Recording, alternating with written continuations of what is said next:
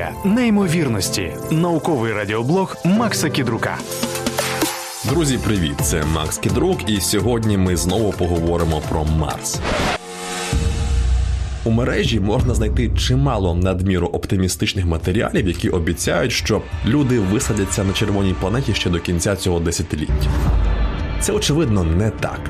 Землю від Марса відділяє порожнеча завбіжки з тисячі океанів, і подорож крізь неї буде найбільшою авантюрою з усіх, в які колись встрявало людство.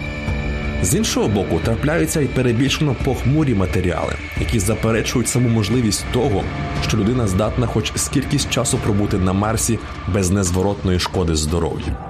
Останнє також не відповідає дійсності.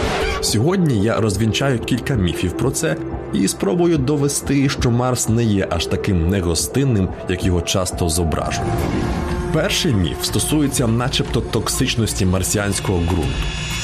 Реголіт на Марсі загалом придатний для вирощування земних рослин. Однак космічний зонд Фенікс, який прибув на Марс у травні 2008-го, виявив у ґрунті значну концентрацію солей перхлоратної кислоти або по-простому перхлоратів, що є отруйними для всього живого. Перхлорати мають кепську здатність накопичуватися в людській щитовидній залозі і зупиняти метаболізм. Це начебто ставить під сумнів можливість вирощування у марсіанському ґрунті земних рослин. Чи є ця інформація правдивою? В цілому так, але не до кінця. Перхлорати справді шкідливі, але десь так само, як цигарки. Тобто когось вони можуть убити, а хтось може все життя споживати вирощену в перхлоратному ґрунті картоплю і померти від непов'язаних із перхлоратами причин. Ще більш важливо, що перхлоратів легко позбутися. Вони добре розчиняються у воді, тож їх можна просто вимити із реголіту. А ще можна вирощувати рослини гідропонно, тобто без ґрунту у спеціальних живильних розчинах. Тож перхлорати зовсім не перешкода для колонізації. Значно більшою проблемою буде відсутність добрив. Рослини не можуть рости без азоту, а на Марсі немає гною, торфу, тирси чи компосту. Нічого з того, що містить азотні сполуки і застосовується для покращення родючості ґрунтів на землі. Вчені передбачають, що колоністи використовуватимуть генетично модифіковані сорти рослин, які вбиратимуть азот напряму з оранжерейного повітря, або ж додаватимуть у ґрунт спеціально виведені бактерії, які продукуватимуть азотні сполуки як побічний продукт життєдіяльності. Якщо ж нічого з цього не спрацює, доведеться ввести перегній із землі. Так, ви все правильно почули. Цілком можливо, що для успішної колонізації червоної планети нам доведеться регулярно постачати туди тонни навозу із землі. Як тобі таке, Ілоне?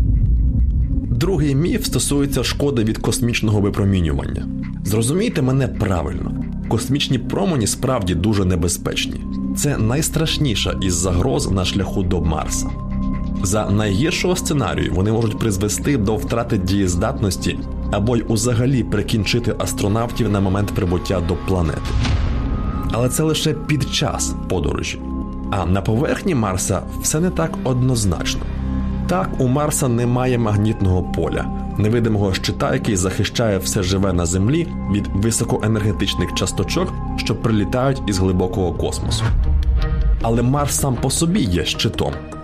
Космічні промені надходять рівномірно з усіх точок небесної сфери, і тіло планети відсікає рівно їх половину. А це вже не абищо. Крім того, атмосфера Марса, хай яка розріджена, також слугує непоганим захистом. Якщо колоністи облаштують базовий табір у якійсь із сімойських долин посеред рівнини Хриса чи в западанні Еллада у південній півкулі Марса, тобто якомога нижче від базової нульової лінії, доза радіації, яку вони схоплять, не перевищуватиме допустимої норми.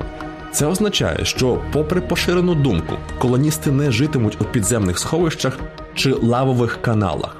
Достатньо буде покрити житлові модулі блоками з борвмісного льоду чи просто товстим шаром реголіту, щоб захиститися від раптових викидів коронарної маси з сонця. І все. Радіація на Марсі, як і перхлорати, не така вже й страшна. Третя проблема стосується холоду. Марс розташовується на понад 50 мільйонів кілометрів далі від сонця, ніж Земля, і тому на ньому з біса холодно. Влітку в низинах, неподалік від екватора, повітря прогрівається до плюс 20 градусів Цельсія, зате вночі температура падає до мінус 50. А взимку мороз може сягати мінус 125 градусів. От тільки холод на Марсі не такий страшний, як на Землі. Річ у тім, що атмосфера планети дуже розріджена, і втрати теплоти через конвекцію, тобто шляхом перемішування теплих та холодних шарів, практично відсутні.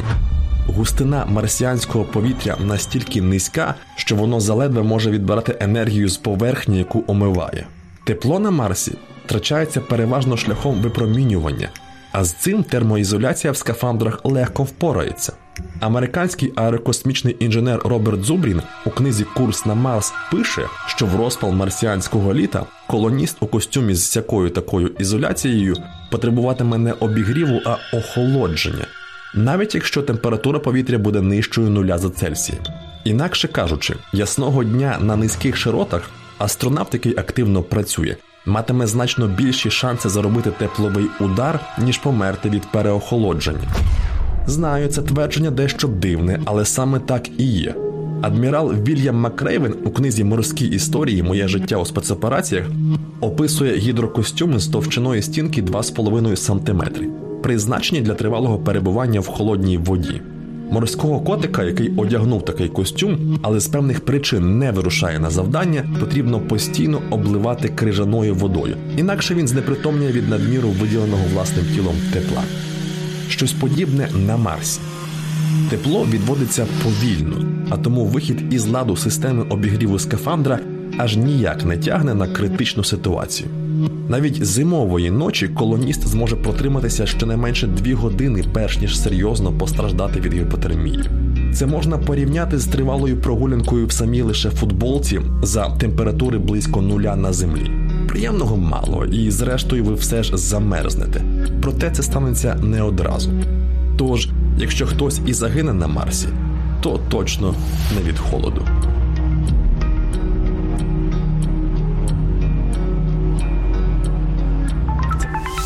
Це був подкаст Теорія неймовірності. Щоб не пропустити нові випуски, підписуйтесь на теорію неймовірності на улюблених подкаст-платформах або слухайте українське радіо. До зустрічі!